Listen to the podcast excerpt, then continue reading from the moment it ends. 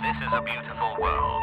When you're looking out into the night sky, you're looking back in time. So we're seeing the light from galaxies that left billions of years ago. I find that still so intriguing. Even after all these years of being a professional astrophysicist, this is so incredible. That's Priyamvada Natarajan. She's an astrophysicist and a professor in the Department of Astronomy at Yale.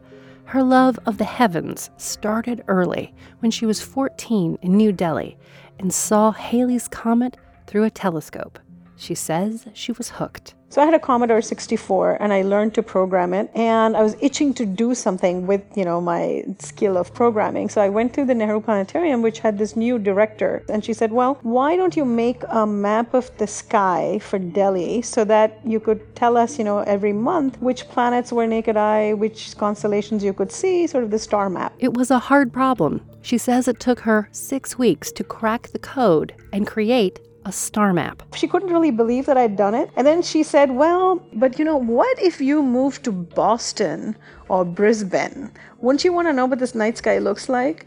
So I said, Oh, I've done that already. You just have to put the latitude and the longitude of any place on Earth, and I can fire up the map for you. Today, Priya is mapping one of the most elusive substances in the universe dark matter. Dark matter is some kind of exotic particle that is likely produced in the early universe that doesn't emit, absorb, or reflect light. And this is stuff that's not in the periodic table, right? So this is not the stuff that we're made of. This is something entirely different. Priya says the entire universe is replete with dark matter. It's everywhere but it's not spread out evenly. So it's lightly smeared in some places and it is kind of lumped in some places. And if you think of space as some kind of stretchable fabric, the presence of matter will cause a pothole where the matter is. Those potholes in space allow Priya to locate and map dark matter. And because the universe is this sheet, right? There's nothing above the universe, above the space time sheet or below, light travels along this sheet. So, light from a distant galaxy,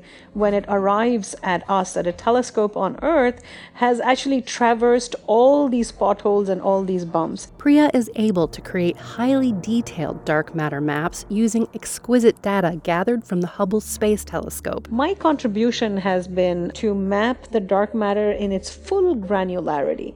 So, to pick out all the little lumps and bumps.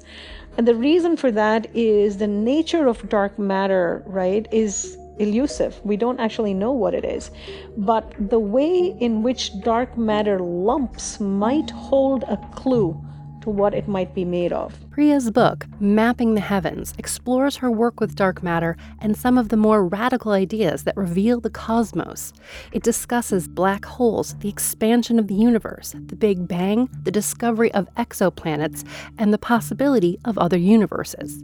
Priya also discusses why the acceptance of new ideas about the universe and our place in it has never been linear and always contested, even within the scientific community so one of my interests is really the arc of acceptance of sort of radical scientific ideas particularly in cosmology if you look at the last 100 years we've had dramatic shifts in our understanding of the cosmos. This is handy as the very topic of dark matter is controversial. Some scientists don't even believe it exists. Priya affirms that shifting and incomplete as science always must be, it offers the best path we have towards making sense of our wondrous, mysterious universe a beautiful world, a world in which we are aware of the preciousness of our planet and the resources and the sheer luck and serendipity that we're born now when we have all the advantages that science and technology have offered us. That was astrophysicist Priyamvada Natarajan talking about her book, Mapping the Heavens. You can listen to her story and many more online at abeautiful.world.